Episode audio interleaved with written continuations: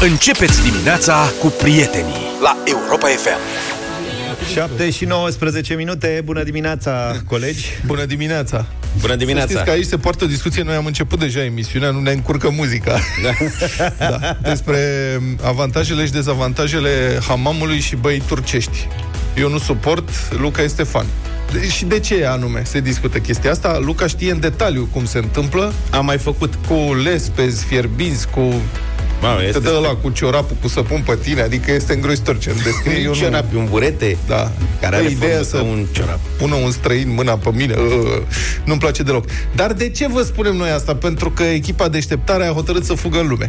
Așa ne-a venit deodată. Am auzit că sunt niște muzee în orașul numit Istanbul și ne-am decis să le muzee. vizităm, da. Sunt practic muzee de frigărui. Da, nu mai, nu mai aveam idei unde să mâncăm prin țară. Nu, vă duc la muzeu, să știți. Păi, dar mergem în normal. Cum Eu să... am încercat să vă trag și la baie, dar văd că nu vă place asta. Da. Deci tu te duci la baie? Deci, m-aș duce, dar hamam. Singur așa, nu știu. Luca a descoperit un hamam chiar lângă hotelul în care stăm. La zece minute. La zece minute? Da. Nimic, te duci singur și vii relaxat. Ne povestești și nouă cum a fost. Calcul. Umed tot de acolo. Și ce se întâmplă la hamamul ăsta? La hamam stai la uh, saună umedă. Așa. După aia vin niște băieți, te pun în mijlocul camerei o lespede Hai călduță să... Te așezi întins pe lespedea aia. Și ei vin cu niște găleți și cu niște bureți ca niște ciorapi lungi așa, care au mai spălat da. Încă cinci sute de... Da, cinci sute, dimineața aia. Și te stoarce ciorapul ăla cumva pe tine așa și te umple de o spumă de treizeci de centimetri ca coadă și după aia te ia la frecat cu ăla și te spală ca mașina de spălat, deci, știi cum stai, te face? Deci pe tine stoarce, face un fel de scrubbing. Stoarce buretele, practic, nu? Cum fac eu cu buretele după ce spăl... ca să facă spumă de asta pe tine. După ce spăl vasele, da. Storc buretele exact. Ăla și cu ăla... Se comportă cu tine ca și cum ai fi vas. Farfurie, mai exact. Farfurie. Și pe urmă te spală bine de tot, da. Faci un dușuleț și intri la masaj, unde ți alegi tu ce program vrei, uh-huh. Și când ești de acolo durează vreo două ore, două ore jumate toată afacerea. Plutești. Dacă vreau vreun... ești în firea ta. Dacă vreunul dintre voi, prieteni care sunteți pe frecvență acum, vreți blugi piramid ceva, să ne ziceți. Da, mergem la eu... bazar? Normal. Da. La bazar e de mers. Ce facem, mă, la bazar? Auzi, mie mai, place... mai ai loc în rucsac? Nu prea. Să spunem că noi am plecat, e o băiețească așa, da. Pur și simplu de da. două zile și plecăm cu rucsacul în spate. Adică nu vă imaginați că e vreun cine știe ce concediu. Mergem la muzeu cât să uh, punem kilogramele la loc dacă am pierdut ceva în săptămâna asta, cât am fost uh, stresați. Așa. Și mai ai loc în rucsac? Puțin. Că ăsta o să ne bată la cap. Mi-a spus, mi-a spus ce vrea să să pun și piramid. Baclavale. Norocul meu că ăștia n-au ce să-și cumpere de acolo. Deci, deci mi-a, mi-a zis, zice, vreau să vin cu câteva cutii de baclavale. Da, Luca e nebun. Da. Noi am povestit ce ai făcut tu cu mine cu bomboanele alea Mozart albastre? Nu cred. Nu cred da. că am povestit. Nu... În vară, la un moment dat, aveam emisie? Nu mai știu dacă aveam, eram în vacanță. Aveam, Bun, da. am avut, am prins, am fugit și eu repede un weekend la Viena. Luca, pot să povestesc? Da, te rog. Luca mi-a trimis poză, inclusiv cu locație pe Google Maps, unde găsesc bomboane Mozart, dar albastre. Hofbauer, da. Pot să-și spun că nu se găsesc la... Da. Băi, am căutat bomboanele astea. Cele deci, mai bune. Am umblat ca bezmeticul pe acolo, m-am spus la toate magazinele, să uitau ea la mine. Hofbauer? N-am auzit nicio, nu avem așa ceva. Dacă vreți de astea, Lindt, ce avem? E nu. o finețe. Luca, nu, alea nu sunt bune, Hofbauer. Și în aeroport, m-am umblat peste tot, am vorbit cu alea, nu am găsit. Dar Luca am dăduse indicație să cumpăr bomboane Hofbauer, cât ai zis, două trei kilograme. Cât poți să aduci. Deci, nu o cutiuță, nu două.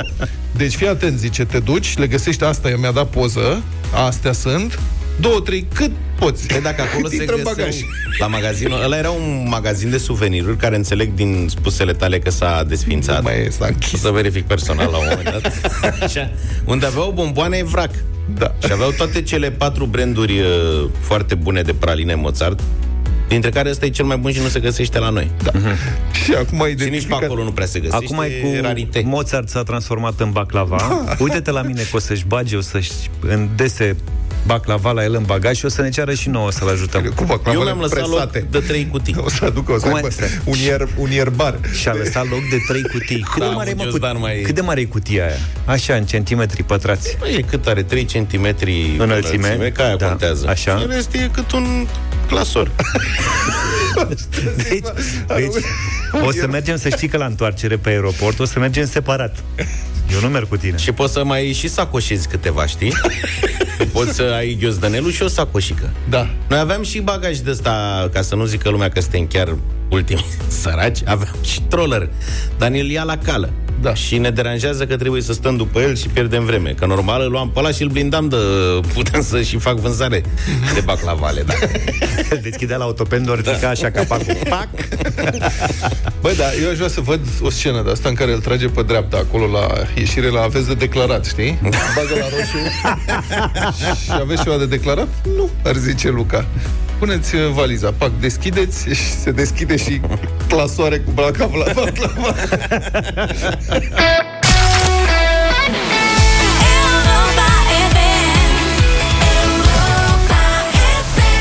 Altfel sper să avem și vești mai bune. Despre? Decât ce? Decât, de, decât accidente și A, lucruri accidente. De circulație întreruptă, cum îmi place mie. Da, ați văzut știrile cu certificatul verde care urma să devină obligatoriu în anumite domenii și în România? Da. Guvernul ar trebui să discute astăzi o propunere a C N S U. Ce discutam noi alaltăieri, când uh-huh. Vasile Tătaru a lansat balonul de încercare. Ce ar fi dacă nu știu ce? Uh-huh. Sincer, mie mi se pare o idee bună. Este adoptată deja de unele țări europene. Nelu, Nelu. Cum mi-am spus? Vasile. Da. Nelu. Nelu da. Nea Nelu. Nea Nelu. Trebuie Va... să-mi notez astfel da. De mai am o problemă cu numele. Nu reușesc să rețin nume pe bune. Este ceva teribil. Ok. Așa. Da. Deci, domnul Nelu Tătaru a lansat balonul ăla de încercare. Ieri C N S U a făcut o propunere în acest sens, care, mă rog, e, după părerea mea, o propune jumătate de măsură.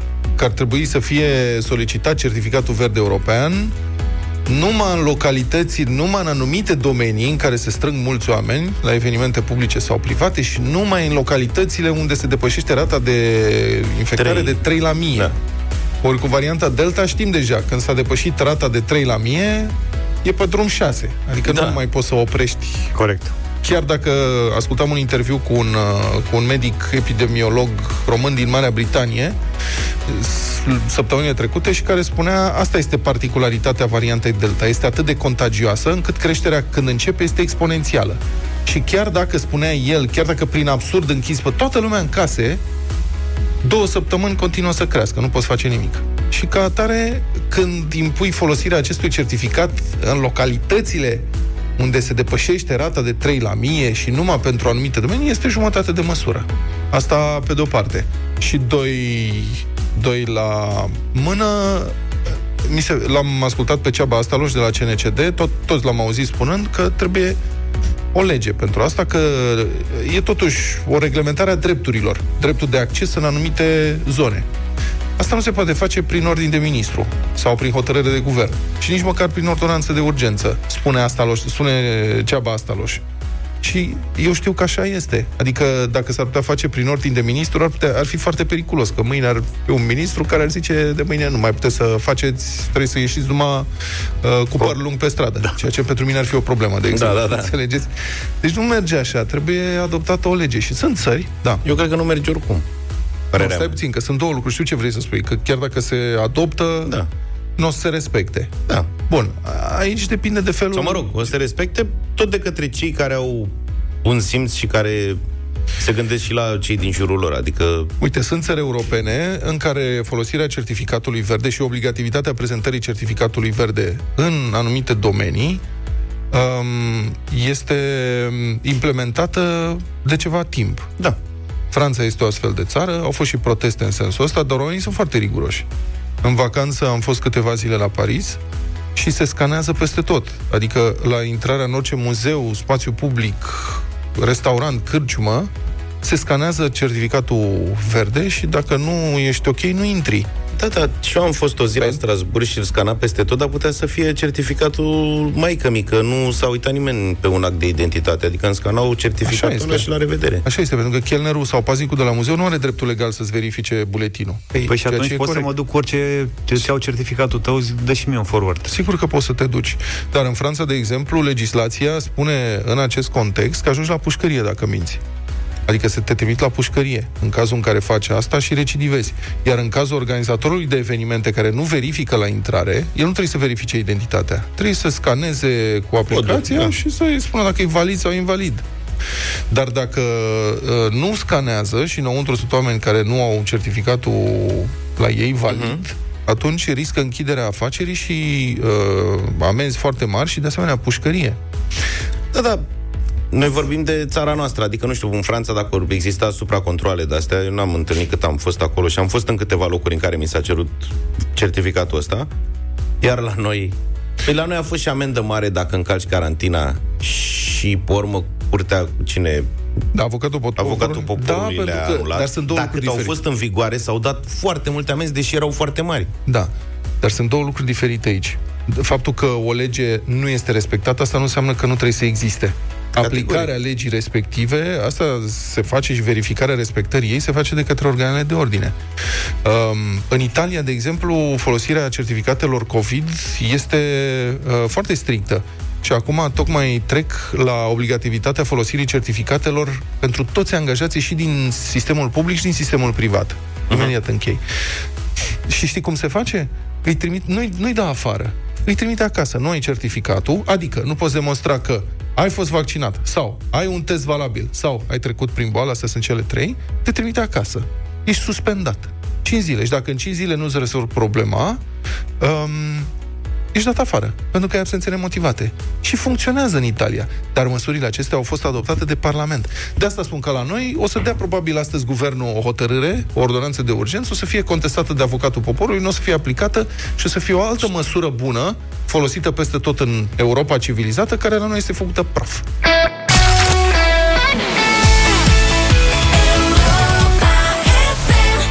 Europa F M, șapte și patruzeci și șapte de minute. Știți ce zi e mâine? Mâine? Da, optsprezece septembrie. Sâmbătă. E ziua respectului.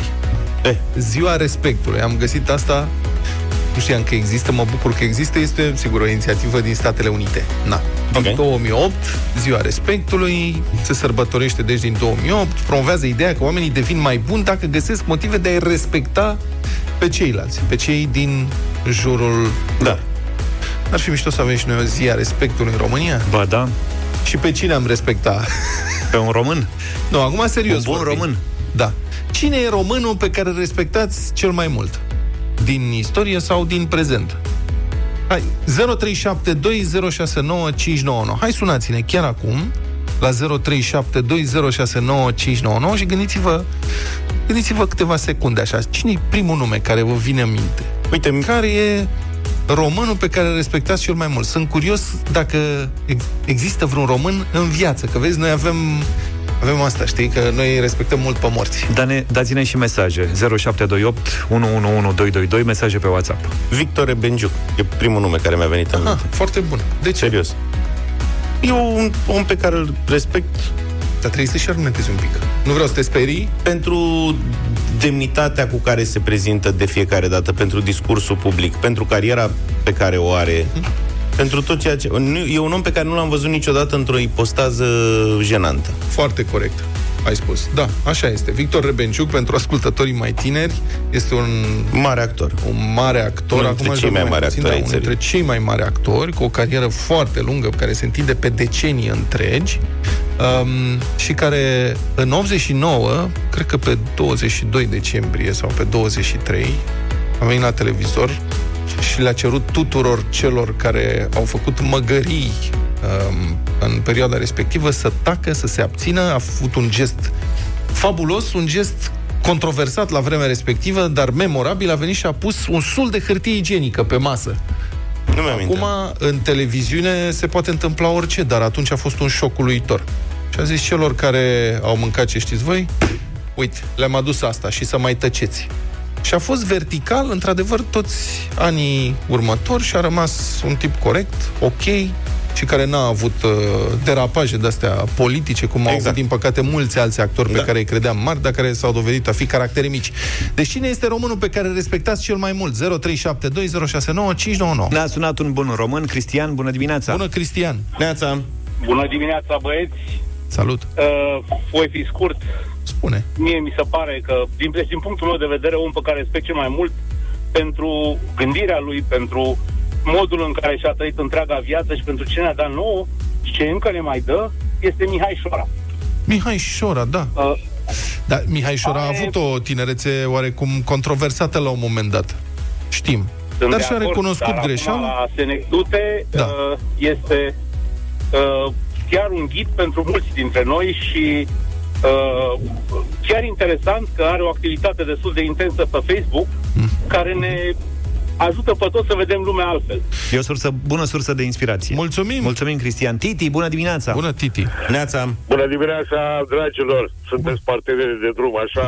Vă mulțumim! Dom'le, subscriu la domnul Rebengiuc, care nu a colaborat, nu a adus-o de da. La televiziune. Uh-huh. Uh, și chiar dacă e un personaj așa uh, din literatură, Ilie Moromete. Ilie Moromete. Pe care l-a, l-a interpretat cu succes, e adevărat, Rebengiuc. Victor Rebengiuc. Da, stai, ai un respect față de un personaj literar? Adică da, crezi că e un model? E, în speță, a unui contemporan de-al nostru, da, care este real, este Victor Rebengiuc. Mi-aș lua vorba de gură, dar deja sunasem.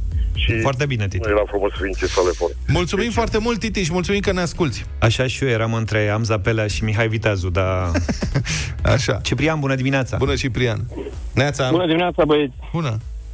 Dacă vorbim de figurile consacrate, care nu mai sunt printre noi, aș putea enumera Ștefan cel Mare, Mihai Viteazu, toate figurile mari. Dacă mm. vorbim despre cei în viață, un mare respect am pentru domnul Ion Ilescu, glumesc, da. Bă, nu este okay. Nu, este Ion, Ion Țiriac. Ion Țiriac.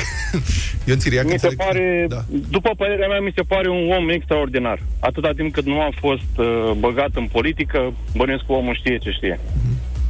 Dar de ce ăsta e un criteriu? Că poate tocmai aici ar trebui să avem așteptări. Oameni respectabili în care avem încredere chiar să intre în politică și să ne cheme să facem împreună o schimbare, cei cinstiți și care vrem să schimbăm ceva în această țară. Că vezi, dacă spunem, a, e bine că a rămas respectabil că n-a intrat în politică, păi atunci asta selectează inevitabil. Oamenii și în politică nu vor intra decât ter- lichele. Eu totul urmăresc de ceva timp și chiar a avut un interviu în care chiar a fost întrebat de ce n-a intrat în politică. Uh, nu pot să reproduc cuvânt cu cuvânt, dar plastic a fost, nu mă bag în troaca porcului. Da. Mulțumim, Ciprian. Luca, bună dimineața. Salut. Salut. Eu? Nu ha, tu. Nu. Luca e la telefon. Salut, Luca. Bună dimineața. Bună. Deci, dintre morți, pe Ceaușescu respect. Okay. Cel mai mult. Vii? Dar de ce pe Ceaușescu? Nu, stai, lasă cu vii. Zic cu Ceaușescu. E serios sau glumești? Nu, nu. Uh-huh. Chiar am făcut ceva pentru țara asta. Ok. Am înțeles. Bine, sunt și mulțumesc. Foarte multe mesaje scrise, ne pare rău că nu le putem parcurge pe toate, vă spun așa câteva. Cătălin Cârstoveanu, pentru toată activitatea, verticalitatea și implicarea lui doctorul în actul medical. Da. Da, uh, sunt foarte mă bucur mult... că l-a nominalizat cineva. Foarte bun, da. Mioara Roman. Un exemplu de femeie. Doamnele care au făcut co- spitalul de copii, ne da. Scrie cineva.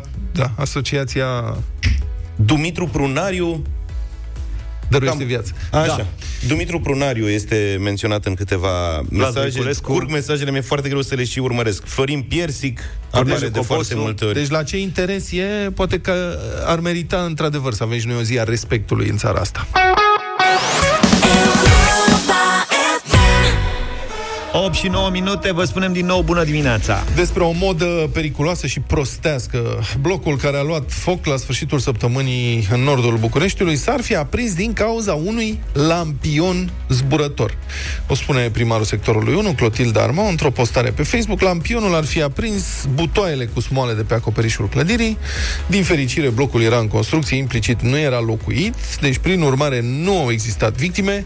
Incidentul redeschide însă discuția despre pericolul pe care reprezintă aceste lampioane de hârtie care se înalță folosind o flacără deschisă alimentată cu combustibil lichid. Ce idee tâmpită!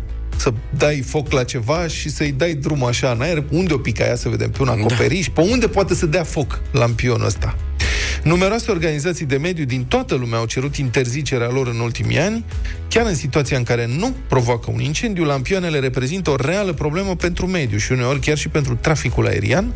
Victor Marin a stat de vorbă cu Florin Stoican, președintele Asociației Parcul Natural Văcărești. Tu personal ai lansa un astfel de lampion? Nu, nu, niciodată. Deci ideea de a trimite o bucată de material undeva care să aterizeze oriunde vrea ea și cu o flacără pe ea, din start, eu când am văzut prima dată lampionul de genul ăsta, m-am gândit, ăsta e făcut special pentru vecinii cărora vrei să le dai foc la claie sau la fânar.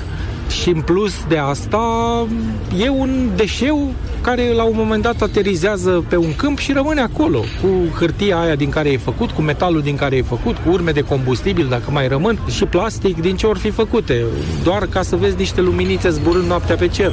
Florin Stoican este președintele Asociației Parcul Natural Văcărești. Se numără printre cei care consideră că lampioanele zburătoare trebuiau interzise de mult.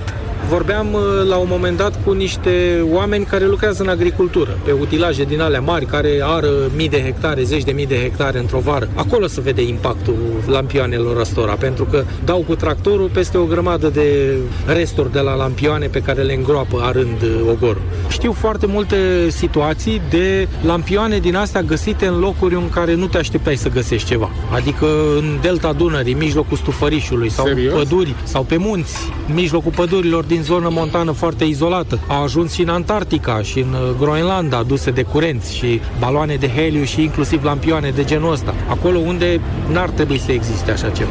Pe lângă incendii, lampioanele zburătoare sunt un pericol și pentru traficul aerian, în special dacă sunt lansate în număr mare. În urmă cu opt ani, cei de la B B C spuneau că există riscul ca un lampion să fie aspirat de motorul unui avion. Dar mai sunt și alte obiceiuri festive care dăunează mediului. De exemplu, lansarea de baloane cu heliu. Bine, nu heliul e problema, ci plasticul din care sunt făcute. Se duc până pleznesc și cad undeva. Ce se întâmplă când pică baloanele respective pe apă? Să spunem. La fel ca orice plastic, e un material care poate interfera, dacă nu cade la fundul apei, cu viața acvatică. Deci poate fi mâncat de animale, poate fi ingerat, se transformă în particulele mici de microplastic, de bucățele, care la un moment dat ajung în organismele păsărilor, peștilor și celorlalte viețuitoare acvatice. Și animalele respective, dacă nu reușesc să mărunțească, ca să mă exprim foarte neacademic, nu fac ocluzie intestinală, nu se sufocă? Bineînțeles. E internetul plin de fotografii cu păsări disecate sau descompuse, unde se vede clar ce au adunat în, în ele. Și revenim la baloanele acelea. Când ajung pe sol, ce se întâmplă? Vorbim de plastic, vorbim de materiale care se descompun greu, vorbim de sute de ani. Sunt luate de vânt, rostogolite, acoperite de pământ, dar rămân acolo până se descompun. Noi zicem că dispar, se descompun, dar de fapt se transformă în particule de microplastic, care intră în noi până la urmă, prin sol, prin apă, prin toate ciclurile de conversie a elementelor ăstora. Până la urmă ajung și în organismul nostru. Și ar mai fi un obicei festiv, să-i spunem, acela cu artificii, petarde. Ăsta are un efect dramatic asupra tot ce înseamnă altceva decât om ca ființă vie. Sunt foarte mulți iubitori de animale care se vaită că după bombardamentul de anul nou câinii stau ascunși prin cotloane două-trei zile. Îți dai seama cum e pentru fauna sălbatică. Dacă te duci undeva la munte, la un hotel sau la o cabană care e lângă o zonă foarte sălbatică și te apuci să tragi ca la Verdun, pe o rază de câțiva kilometri de jur împrejurul acelei locații nu mai are ce căta vreun animal sălbatic. Dar în afară de zgomot, nu produc și ceva particule fine? Până la urmă e o explozie care generează generează niște gaze, microparticule, care contribuie la poluarea aerului pe care îl respirăm cu toții. Toată lumea zice, aia, dau și eu trei petarde lângă casa mea, nu e mare brânză. Dar dacă fiecare român dă câte trei petarde, deja putem să calculăm o amprentă de carbon uriașă. De altfel, în mai multe orașe europene au fost interzise focurile de artificii, tocmai din cauza acestor microparticule. La câteva da, zile după da. anul nou, aerul nu e foarte curat. Da, sigur. Și cred că ar putea fi înlocuite lejer cu jocuri luminoase. Au și ele poluare luminoasă, dar e o poluare limitată în timp. La final să ne întoarcem de unde am plecat. Dintre cele prezentate în ultimele minute, lampioanele zburătoare sunt cel mai greu de controlat și pot produce adevărate tragedii. Momentan, nu există niciun fel de regulă privind când și unde pot fi lansate. Arată frumos pe cerul nopții, dar spune Florin Stoican, gândiți-vă bine înainte să le dați drumul. Nu trebuie să te gândești doar la plăcerea ta de a vedea o luminiță zburând pe cer și să faci concurs cu vecinul să vezi a cui e mai sus. Poți să te gândești și ce se întâmplă cu ea după ce ea cade. Ție ți-ar conveni dacă vine un curent de aer să-ți aducă vreo mie de lampioane din alea în curte și să ai de muncit vreo două zile să le strângi de pe ogor? Asta presupunând că nu ia foc. Că ogor. nu ia foc, că nu dă foc la claie, da.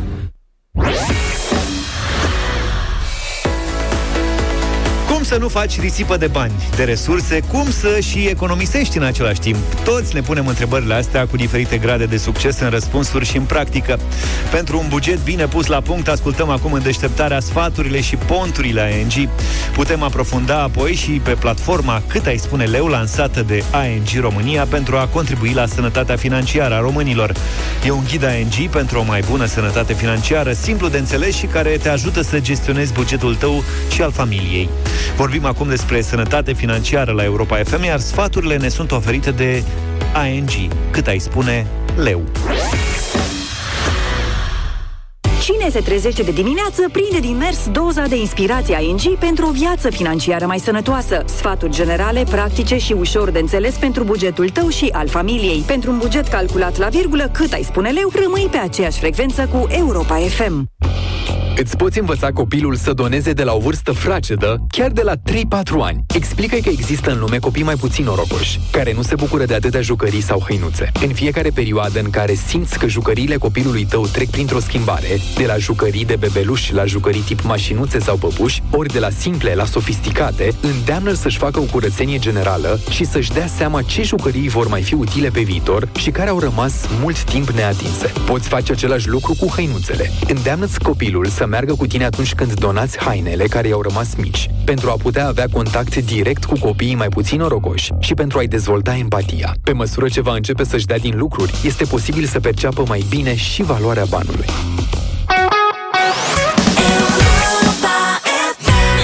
Ne pregătim de plecare, prieteni, astăzi părăsim țara, mergem la Istanbul să vedem ce bătălii ale hiturilor se dezvoltă. N-are nicio acolo. legătură. Luni să facem cu muzică turcească, eu dau tarcat.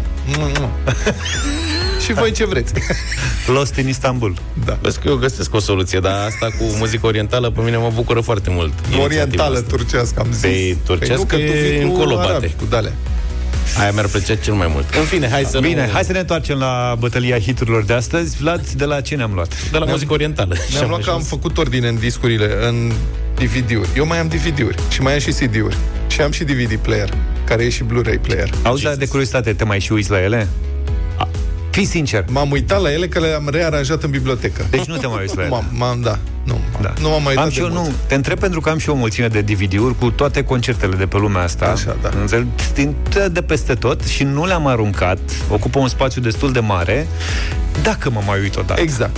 Eu le-am aranjat acum în ordine alfabetică și la început e Apocalypse Now. Am înțeles. Oh, oh. Hai, zine da. ce piesă... Uh, și m-am film. gândit la muzica din vremea respectivă, îi mai zice Vietnam Era Music, super mișto muzica de atunci, și oarecum în context, Woodstock și așa mai departe, o super piesă a lui Janis Joplin, uh, Me and Bobby McGee. O sumă, săraca.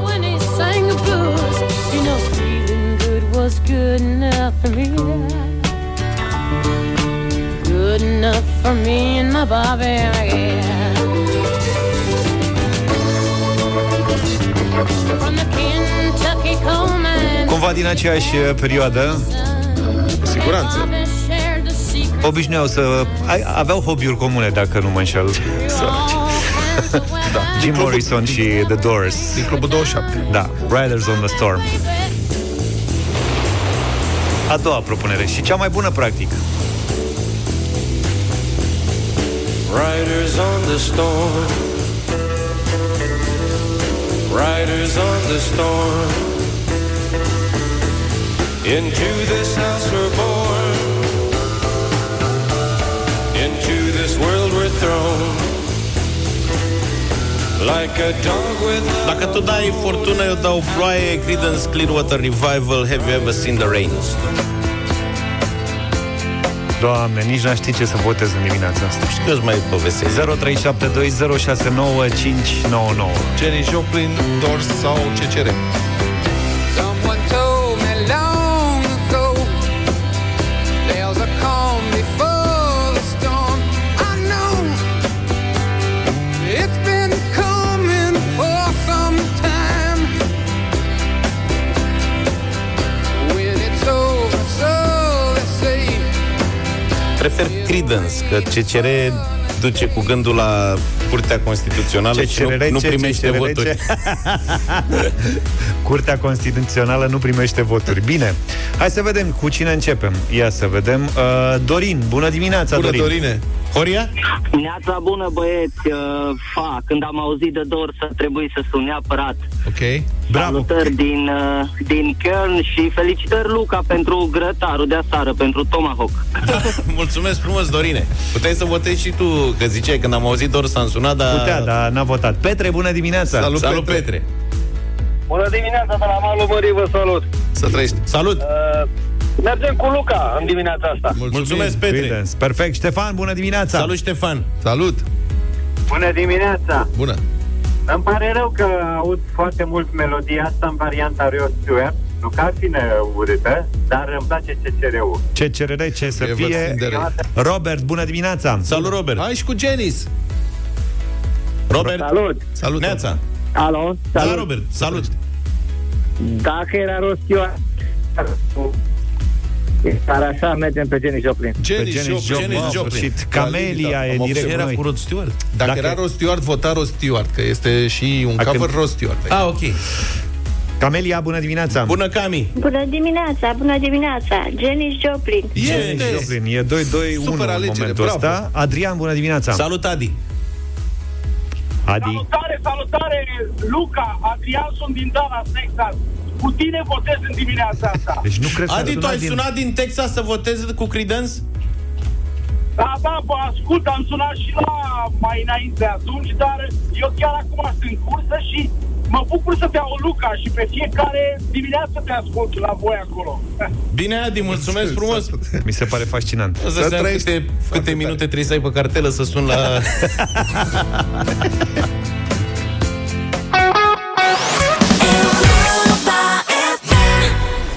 Pretend, opt și treizeci și șapte de minute. Știți bine că de câte ori se întâmplă ceva în târg, avem trimisul nostru special în Piața Obor, Luca.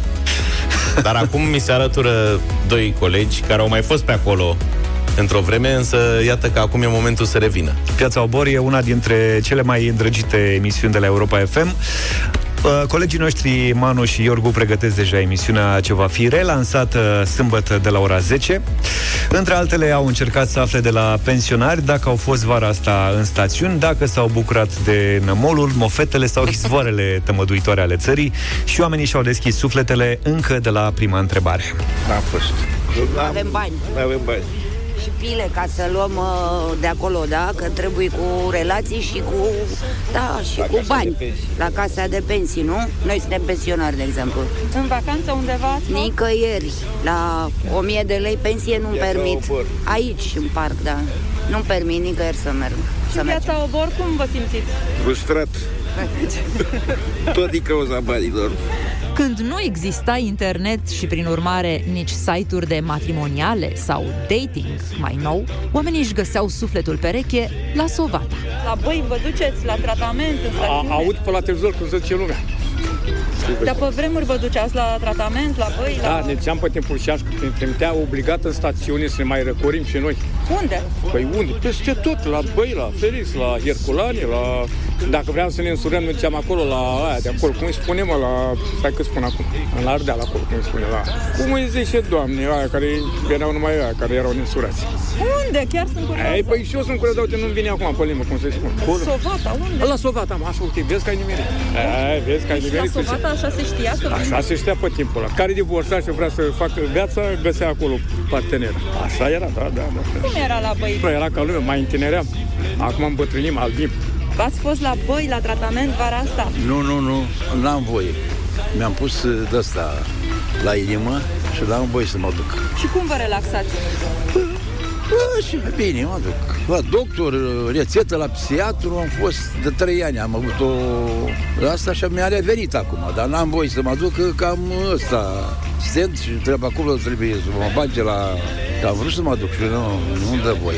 Dar la munte ați fost, la mare? La munte nu, la mare încă nu.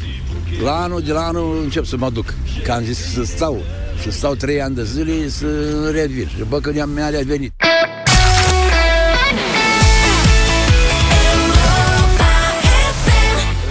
Entertain you de la Robbie Williams, opt și cincizeci de minute. Revine deșteptarea României. Revină. De astăzi, de la ora unu și un sfert, Cătălin Striblea vă așteaptă cu o dezbatere despre turismul românesc. Bună dimineața, Cătălina. Bună dimineața. Știți, mă gândeam să vă propun să aflăm cu toții cum e la Sovata, că tot o auziserăm pe Manuela mai devreme. Ați mai fost în ultimii ani la Sovata? Unde e bună înghețata. N-am da. fost niciodată la Și unde face Nicu Armata. Am fost eu acum patru ani. O fete, ceva? Uh, Te durea spatele? Eu am auzit, eu am auzit lucruri bune de la, de la niște prieteni. Era curat, arăta bine. Stai, săracul, da? Cătălin, el nu înțelege. Tu, dacă lansezi o întrebare, ai încurcat-o, că noi de acum putem să vorbim jumătate de oră despre asta. El, săracul, da. doar voia să facă așa un intro pentru da, el da, însuși. Da. Hai să-l ascultăm. No, Luca, no, Luca a făcut și un circuit al restaurantelor din Sovata. Stai un pic, că e, e important, pentru că da. eu am primit informații contradictorii și exact asta e interesant în România și bănesc o să fie și la deșteptarea României, pentru că suntem oarecum împărțiți în chestiunea asta. Adică, bun, firesc, ne-am plâns și avem darul ăsta de a ne plânge de tot ce înseamnă România. M-am uitat un pic și pe mesajele ascultătorilor noștri. Vă mulțumesc tare mult pentru, pentru ele. Uite, spune așa un domn: turismul autohton are parte majoritate de țepari dornici de îmbogățire rapidă și nu de oameni care construiesc proiecte pe termen lung. La noi se vrea îmbogățire din turism. Serviciile și controlele nu sunt ferme, își iau banul și merg mai departe. Vrem câștig rapid de aia. Uite, asta spun câteva mesaje pe care le-am văzut. Dar să știi că eu am văzut și lucruri bune, măcar anul acesta, dar și în alți ani. Eu am văzut, de exemplu, în România hoteluri care arată mult mai bine decât în Grecia la același număr de stele. Știu că nu se potrivesc stelele, dar oricum, una e patru stele în Grecia când scrie acolo mintea noastră și alta sunt patru stele în România. Adică în România e mai bine. Și eu o să invit astăzi pe cei care ascultă Deșteptarea României să ne povestească experiențele lor. Asta mi-aș dori foarte tare în momentul acesta. Să-mi spună, domnule, ați fost anul ăsta în România, da? Și cu lucruri bune și cu lucruri rele. Ce v-a surprins neplăcut, cu ce v-ați confruntat și poate ați văzut și ceva bun. Asta m-ar interesa în egală, în egală măsură, pentru că eu sunt convins că în turismul din România sunt oameni care au făcut și, și lucruri bune. Mm-hmm. Poate, Cine, știu, vine poate azi la... Cine vine azi la emisiune?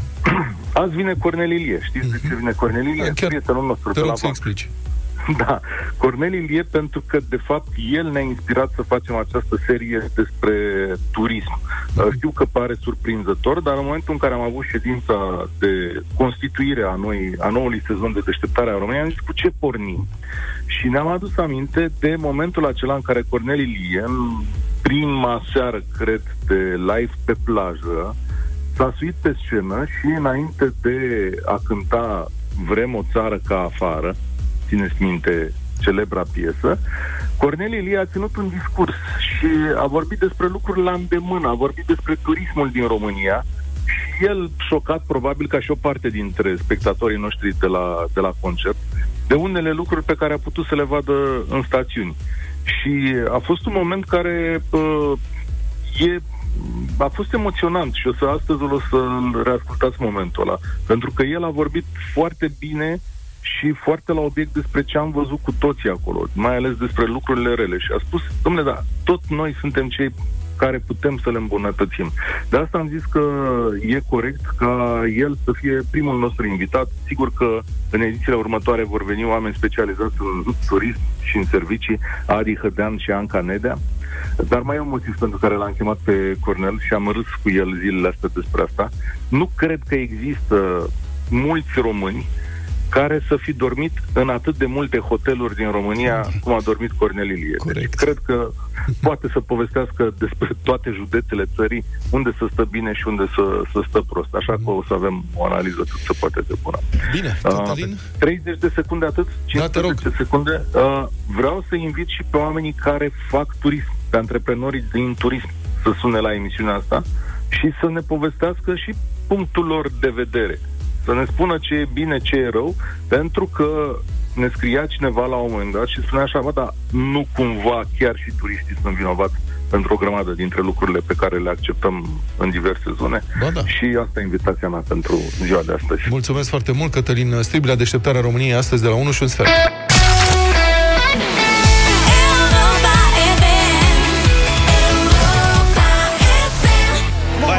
Zucchero, nouă și nouă minute. Bună dimineața tuturor din Culinaria, live și pe pagina de Facebook Asta Radio live? Europa. Stai să stau frumos la televizor. Stai frumos, drept. Gata, Luca, iau. Te rog frumos. Așa, am toată lumea aranjată. Am tricou cu pisoi, dacă vreți să vedeți. Ia uite ce tricou drăguț am cu pisoi pe mine. La Culinaria... Pisoi cosmonaut. Pisoi cosmonaut, da. A venit uh, și vârsta asta a murăturilor.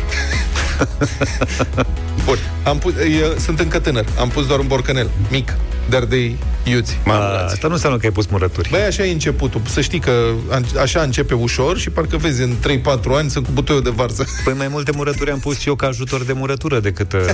de murăturist? De mu- murăturist, da. Zilele trecute Vlad a postat pe Facebook operațiunea asta de murat ardei iuți și eu a doua zi când a venit dimineața l-am întrebat câte borcane a pus, sugerându-i cumva că aș fi interesat de un...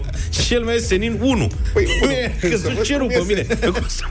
Un borcan. Un borcan am pus. Un Mama borcan. E punea Dumnezeu să ierte douăzeci de borcane de ardei iuți, gen cinci ani și practic se tot acumulau. Da, nu am pus. El, el n-are decât câte unul, nu știi, când, când a fost vorba de zacuscă, tot un borcan. Corect, da, bravo. Păi sunt economicos, de ce să aruncăm? Deci am cumpărat un borcan de un leu. Ai început cu bine. Capac, da, așa. Mic, cred că nu știu cât are. O ghivent. Așa. Și o cutiuță că m-a agățat doamna, tântica de la piață. Am întrebat cum sunt ardei ăștia. Sunt de aia mici, știi? Uh-huh. Subțiri și mi-a zis, sunt pericol. Am luat, am verificat, sunt pericol într-adevăr, ăștia-i pun. Nu suport ardei iuți, asta mi se pare una dintre cele mai mari scrocherii din care România. Da. Ardei, ardei iuți, ardei comuni, care n-au niciun gust, vânduți pe post de ardei iuți. Pe vremuri se găseau numai la escrocii de la cantinele de la mare.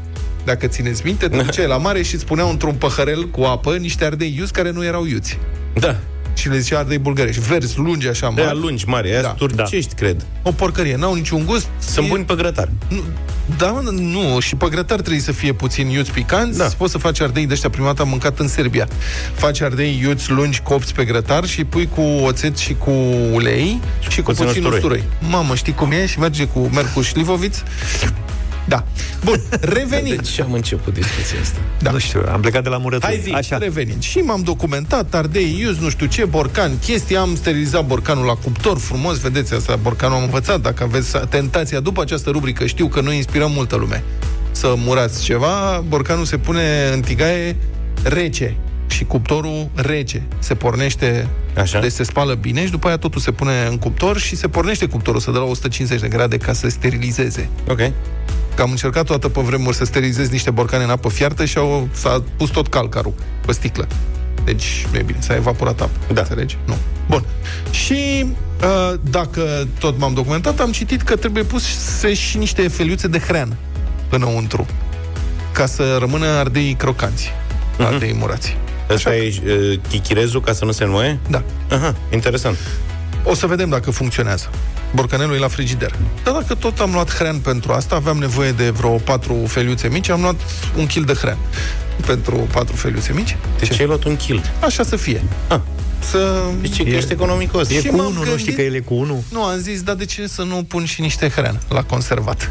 Că știi cum e, încep cu un ardei mic pe care vrea să-l mănânci peste iarnă și ajungi să pui varză la murat. Așa, ai vrut să faci hrean de la pastă? Da. Gen ras. ras? Da. Mamă, ce bun e. Da, m-am dus pe terasă. Bun hreanul? Da, m-am, pentru că nu se putea rade în casă, că na... Nu se putea rade în casă, adică era evacuare. Era da, ca da, da. zece august la jandarmerie. Practic ea cred că au dat cu gaz de hreană. Acolo așa era și... Și am ieșit afară pe terasă, m-am apucat să rad. Acum, aici aș vrea sprijinul ascultătorilor, dacă s-ar putea, la zero șapte doi opt trei unu trei doi, sau în comentariile de pe Facebook, dacă toți suntem live. Yeah. Nu știu dacă am greșit eu când am ales hreanul sau ce s-a întâmplat. E prima dată când am ras hrean pentru asta.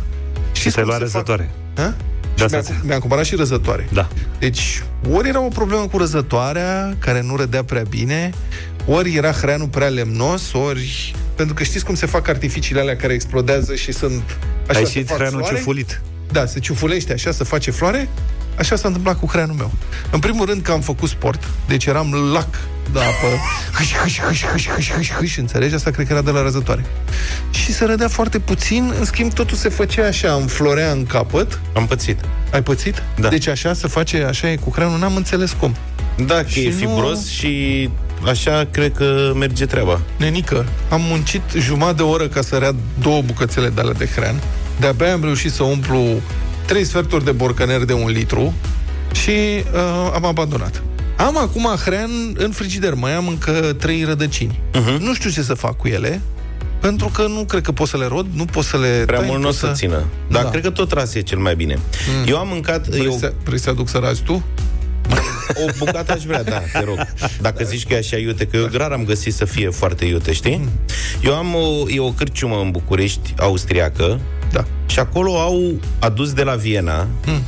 hrean ras, simplu. Mamă, cum suntem, deci nu pus vi... în oțet. Au adus de la Viena, știi? Pentru Mamă, că e așa, așa e tradițional acolo, știi? Da. E hrean ras și uscat, gen, adică e fix cum e ras și atât. Mm-hmm. Dar la ei se găsește la niște pungi mari, așa, știi? Mm-hmm. Mamă, și sunt topit după el, că exact nu e nici să plângi de iute, și ciugulește așa din el. Și atunci eu mi-am luat acasă, da. La fel ca tine, și l-am dat pe răzătoare, am pățit același lucru cu fibra. Și la tine am florit? Da. Și a tot fel, nu-i da. Uz, rămâne umezel așa și nu e nici la fel de iute și nu se poate hranul nostru românesc da. Să nu fie în ordine. Păi, cred hranul, că e ceva greșit că, la noi. Cred că e hran impostor. Cum sunt ardei aia, iuți impostori care nu sunt iuți, așa e și hranul impostor care nu e iute. Există o întreagă... A fost discuția cu câțiva, nu mai râde. Băi, stați un pic. Deci a fost o discuție. Deci e absolut fascinant. Nu știu cum ați ajuns să vorbiți despre hrean la radio. Nu mi-am imaginat niciodată da. Că o discuție despre hrean românesc, austriac sau ce-o fi el poate fi atât de captivantă. Și doi, mi-a săcut poftă de hrean. Adică nu știu cum ați reușit. Voi puteți să vorbiți și despre pietre. Hrean și... cu rasol. Mai fii atent. Ma. Deci, deci o rasolică. A fost acum doi trei ani o discuție foarte serioasă. Că în perioada asta, când lumea pune murături, da. Că acum că zici că de-aia sunt tari, de-aia că și mamaie pune și toată lumea pune sus la borcan. Așa. Niște hrean. Uh, în piață era o adevărată mafie a hreanului, că nu se găsea hrean adevărat. Uh-huh. Eu cred că... Apropo de ce zici tu, da. E o rădăcină care seamănă cu hreanul. Nu care cumva e... Da, nu da, care cumva nu e iute. E hrean de la chinezesc fals? E ceva fals. Deci nu știu dacă e chinezesc. Dar erau discuții și pe acolo cu ate, ai grijă, nu înțelege că nu e ce trebuie. Deci niște hreane autentice ar trebui, da. Dacă am putea să aflăm de unde și care se rade normal, că eu am crezut că se rade cum se rade, nu știu, pătrunjelul, țelina, am zis că patru cinci rădăcini de astea, care e problema? Rad imediat până la borcan. După jumătate de oră de-abia strânsesem un polonic, cum ar veni, de hrean ras, eram transpirat tot și mă gândeam și ce fac acum, că na, nici nu pot să-l mănânc, nici nu pot să... Deci că hreanul se curăță, se spală, se taie mărunt rondele și se dă la blender. Și că în felul ăsta îți ușurezi munca. Deci m-am, nu dai la răzătoare, m-am răzătoare. Gândit și eu cu blenderul, dar parcă nu e nenor... ce trebuie. Nu pot să urmă, nu poți dau click pe mesaje. Da, da, că vin prea... Sunt foarte multe mesaje. Hreanul era, nu era proaspăt, zice cineva, și de asta. Și cum îți dai seama că e proaspăt? Cum... Eu ți-am zis da. Ce a scris omul, de ce mă iei la întrebări? Hreanul e necesar să stea o zi în apă. Aha. Așa. Bun. E bine, mulțumim că ne-ați ajutat. E hrean turcesc ăla fals. Aha. Ăla din România se găsește foarte rar. Îl găsiți în piață la mămăițe. E mult mai mic. Tu ai văzut că sunt niște... Da, păi era rădăcini imense. Ăla nu e bun. Nu e bun ăla. Trebuie să fie mai mic. Da, mic pitic. Mic pitic, bine. Am înțeles. Gata. Deci asta am făcut. Acum o să vă spun peste două săptămâni, cred, cum au ieșit uh, ardei iuți murați.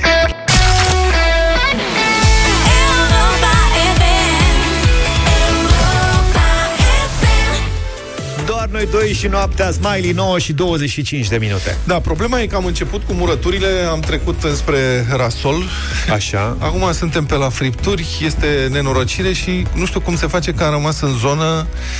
Um, am citit undeva că muzica simfonică are efecte directe asupra poftelor astea de mâncat. E un studiu al cercetătorilor, nu o să credeți, japonezi. Opa! Da. Deci Bach și Beethoven. Zice că Bach și Beethoven, dacă asculți în mod special, te ajută să nu mai poftești la mâncăruri de tip fast food. A, că intri într-o stare da. de-asta de fițe. Cred că ți se Uși, face rușine. Devii prețios. Șaorma pe eroica. Da. Șaorma. Da. Asta e, da. Ce poți să mănânci pe Sinfonia a cincea? Închide ochii, Luca, și zice ce simți. Chef, simt ciorbă. Ciorbă simți? Uh-huh. Eu simt un T-bone. Nu. No. Ba da, simt o friptură de vită adevărată. O tocană. Un gulaș scăzut. Practic ăștia doi simt orice. Gulașul, vezi? Te apropii deja de mitele Europa. Gulașul este de la Budapesta încolo. Nu, clar asta mi s-a fixat acum, gulaș scăzut. Da, da, da. Rasol. Eu zic că dacă vă pun o merdene aici în față, o simțiți pe orice. Cum e aia, bucuria Sinfonie. Împăratului? Cum e la Viena? Rasolul ăla... Uh, da, ceva, ceva de genul. Bucuria împăratului, da. Nu știu. O să fac o paranteză. Da. Au venit mai multe mesaje că hreanul e bine să-l dai prin mașina de tocat carne. Știi ce zic? În loc să-l razi. Nu cred. Da, sunt mai multe de-asta... Deci, de la niște doamne deci care au mai, avut, știu, au mai avut și alte persoane dificultăți cu rasul hreanului. Da. Deci de adevărat le simte hrean când ascultă. Da. Deci opt sute de participanți la acest studiu japonez au fost supuși unor audiții muzicale complexe din genuri foarte diferite, jazz, muzică clasică, hip-hop, rock, metal, timp în care li s-a cerut să ordoneze șaisprezece tipuri de mâncare în ordinea preferințelor. Vrem și ce le-a dat? Nu, la diverse mâncăruri urmă lăsat. Ce contează? Vrem și noi la studii de astea. Deci asta fac, zic. Facem un apel la cercetători. Din păcate am văzut un grafic în Europa. Fondurile, fondurile pentru cercetare în România sunt pe ultimul loc din douăzeci și șapte de țări. Adică pe ultimul loc. Chiar și Bulgaria au mai multe fonduri pentru cercetare. Deci de-aia n-avem noi astfel de cercetări. Mergem la ruse. Da. Noi ne, exact. Ne oferim să mâncăm șaisprezece feluri de mâncare, ascultăm orice muzică ne da. dați. Orice. Nu știu. Chiar și manele, mâncăm ironic și ascultăm ironic. Da, corect. Da. Uh, și cum spuneam, deci muzica clasică a îndepărtat oamenii de fast food, dar le-a trezit interesul pentru dulciuri. Som. Și acum eu, ca să fiu cinstit, mi se pare că micii merg perfect pe oda bucuriei. Micii merg pe oda bucuriei de rup. Din experiența mea... Ascultă, hai să-i propunem lui Hepa. Asta n-am auzit la el. Păi ar fi, dar nu cred că ar fi o problemă. Și acolo, din punct de vedere muzical, e unicat în România. Știu. Hepa, dacă ne asculți, ai oda bucuriei pentru mici. Pe oda bucuriei eu nu pot să mănânc. Deci asta e soluția. Cura de slăbire da. perfectă. Deci, oda asta bucuriei. Nu mi inspiră nimic. Doamne, iartă-mă. Știi cum aș băga? Da, dar, deci, te îndepărtează de fast food, muzica clasică, dar stârnește, e studiu serios, opt sute de participanți. Muzica clasică stârnește interesul pentru dulciuri. Prăjiturele, ciocolățele înghețate, Bach este foarte tare. Yeah.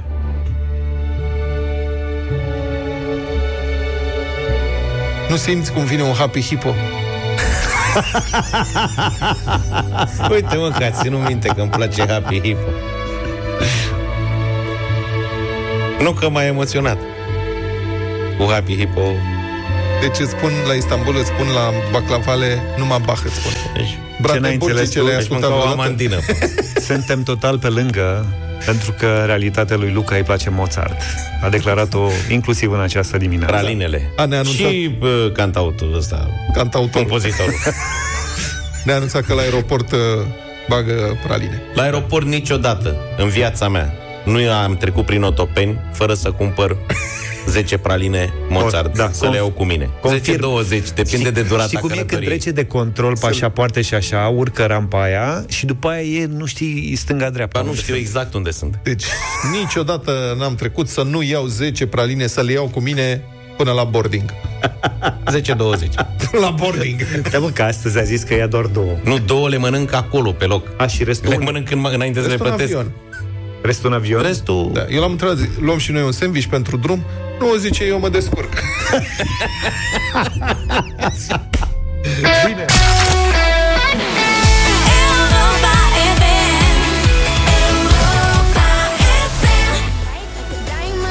nouă și treizeci și șase.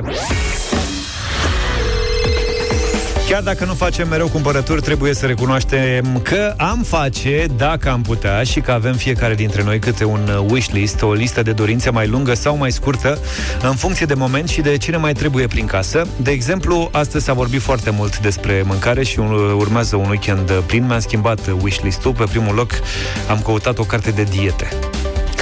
Da, te, când mă întorc, îmi trebuie o carte de diete. Dimpotrivă! Am, schis, am scris dietă Am scris dietă pe aplicație și mi-a dat uh, mâncare dietetică pentru câini. Dar am găsit și o carte, Cei deștepți nu țin diete. Bine, așa se, se cheamă cartea asta și m-am hotărât. Cred că asta e cartea de care avem noi nevoie. Asta deci, e, tăticule. Da, Cei deștepți nu țin diete, uite, douăzeci nouăzeci și nouă. Deci e pe primul loc în wishlist-ul meu de astăzi. În deșteptarea la Europa F M dăm acum startul minutului de shopping de la EMAG, pentru că acolo găsești tot ce ai nevoie, în plus e și rapid. Sunt acolo milioane de produse de toate tipurile. Dacă ești din București, comandă până la ora douăsprezece și treizeci și primești produse în, același, în aceeași zi, la Easybox sau prin curier, șapte zile din șapte, pentru că prietenul la nevoie se cunoaște. În deșteptarea avem pregătit un voucher de patru sute de lei pentru cel mai nerăbdător dintre voi, care va suna acum la zero trei șapte doi zero șase nouă cinci nouă nouă. Va intra în direct la Europa F M alături de noi și o să ne spună ce îi lipsește din casă în momentul ăsta și poate cumpăra, evident. Andreea e cu noi. Bună dimineața, Andreea! Bună dimineața! Ce îți lipsește din casă în momentul ăsta și poți cumpăra, evident, uita? Vreau un televizor. Un televizor? Un televizor. Cu tub sau fără tub? Fără tub. Fără tub. Ceva mai nou, să așa. Rău, fata. Păi da. Să știi că nu e imposibil, adică poți să-l comanzi deja. Noi te felicităm pentru că la Europa F M ai câștigat deja un voucher de patru sute de lei de investit în televizorul tău. Bravo! Bravo! Mulțumesc frumos! Ce fericit e soțul sau... Și soțul și bunica. Și soțul și bunica. Vă puteți uita la el. Diseară joacă rapidul, dacă înțelegi ce vreau să spun. Okay. Să dă la televizor. Mulțumim frumos. Deci mulțumim. Investești în televizorul tău și în orice altceva mai descoperi că-ți trebuie, pentru că pe EMAG găsești milioane de produse de toate felurile, acum și cu livrare azi, șapte zile din șapte în București. Iar dacă ești client EMAG Genius, ai și livrare gratuită. Dacă încă nu ai Genius, poți să-l încerci gratuit timp de o lună. Cu minutul de shopping de la EMAG revenim luni în deșteptarea la Europa F M. EMAG ți-a oferit minutul de shopping, unde orice dorință poate deveni realitate cât ai zice vreau. Câștigă dorințe împlinite pe loc cu EMAG, numai la Europa F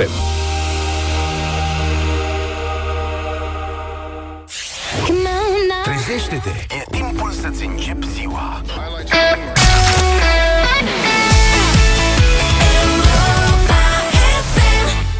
Martin Garrix cu Bono și Diegi, We Are The People, am ascultat. Nouă și patruzeci și opt de minute. Nu uitați de deșteptarea României. Azi la unu și un sfert, Cornel Ilie invitat despre turismul din România. Și până atunci, pentru sfârșitul emisiunii, avem o prăjiturică, o combinată sudică, cum am putea să spunem. Că ce? Este, știți, în ultimele zile, ieri am vorbit despre filme de groază. Așa e. Și despre bugete și cum unul dintre cele mai puternice, faimoase filme de groază făcute vreodată, Psycho, a avut un buget minimal, opt sute de mii de dolari. În o mie nouă sute șaizeci, adevărat, da. Dar tot nimic în comparație cu zecile de milioane de dolari cât se cheltuiește acum pentru... sau câte se cheltuiesc acum pentru câte un film de ăsta, un blockbuster. Și de asemenea am folosit, am avut um, secvențe cu melodii care au folosit diferite sample-uri. Uh-huh. Așa că facem o combinată din faimoasa secvență din Psycho cu cuțitele. Care este un clasic. Ăsta e originalul. Ăsta este originalul, e din film. Momentul, secvența dușului. Pentru cei care n-au văzut filmul, să nu dăm mai multe spoilere. Cineva a reinterpretat întreaga coloană sonoră a filmului Psycho la pian și cuțit. La pian și cuțit. E și filmată toată treaba. Muzică pentru pian și cuțite. Muzică pentru pian și cuțit. Deci folosește niște cuțite de-astea, cuțitul bucătarului de câte douăzeci și cinci de centimetri lungime, lama, ca să scoată niște sunete.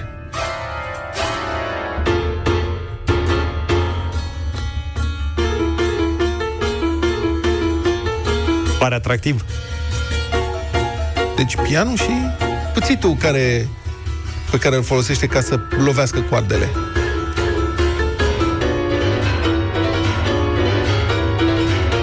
Uite, așa vine pofta.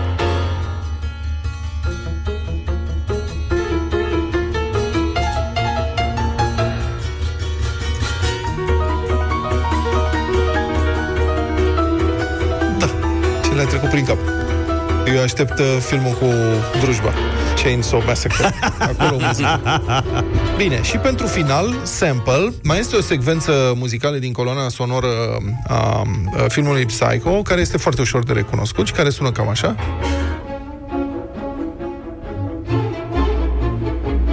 Asta e orchestra B B C, dacă n-ați recunoscut. Îmi sună cunoscut, dar nu știu de unde.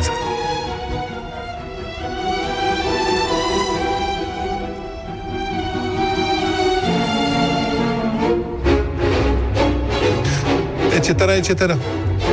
Este o piesă foarte mișto a unor hip-hopper și rapper americani pe care îi Busta, pe care îi cheamă Busta Rhymes și care filmează întotdeauna cu videoclipurile, le filmează cu wide, știi? Cu capete mari așa. Uh-huh. Busta Rhymes? Da, Busta Rhymes e un, e un băiat. Un băiat. E o trupă. Nu? E un băiat. Bine, e, e un băiat cu o trupă. Bine, deci este băiatul Busta Rhymes cu niște prieteni care au o melodie care se cheamă Give Me Some More și care începe așa. Yeah. E de acolo. Super piesă. O dăm toată? Deci asta recunoscut sample din Psycho. O dăm toată. Nu cred. Să aveți un weekend frumos. Vă povestim luni ce ni s-a întâmplat. Da. Numai bine. Luni dimineață o să fim aduși cu roabele aici și sper să putem vorbi. Pa, pa! Pa! Deșteptarea cu Vlad, George și Luca. De luni până vineri, de la șapte dimineața, la Europa F M.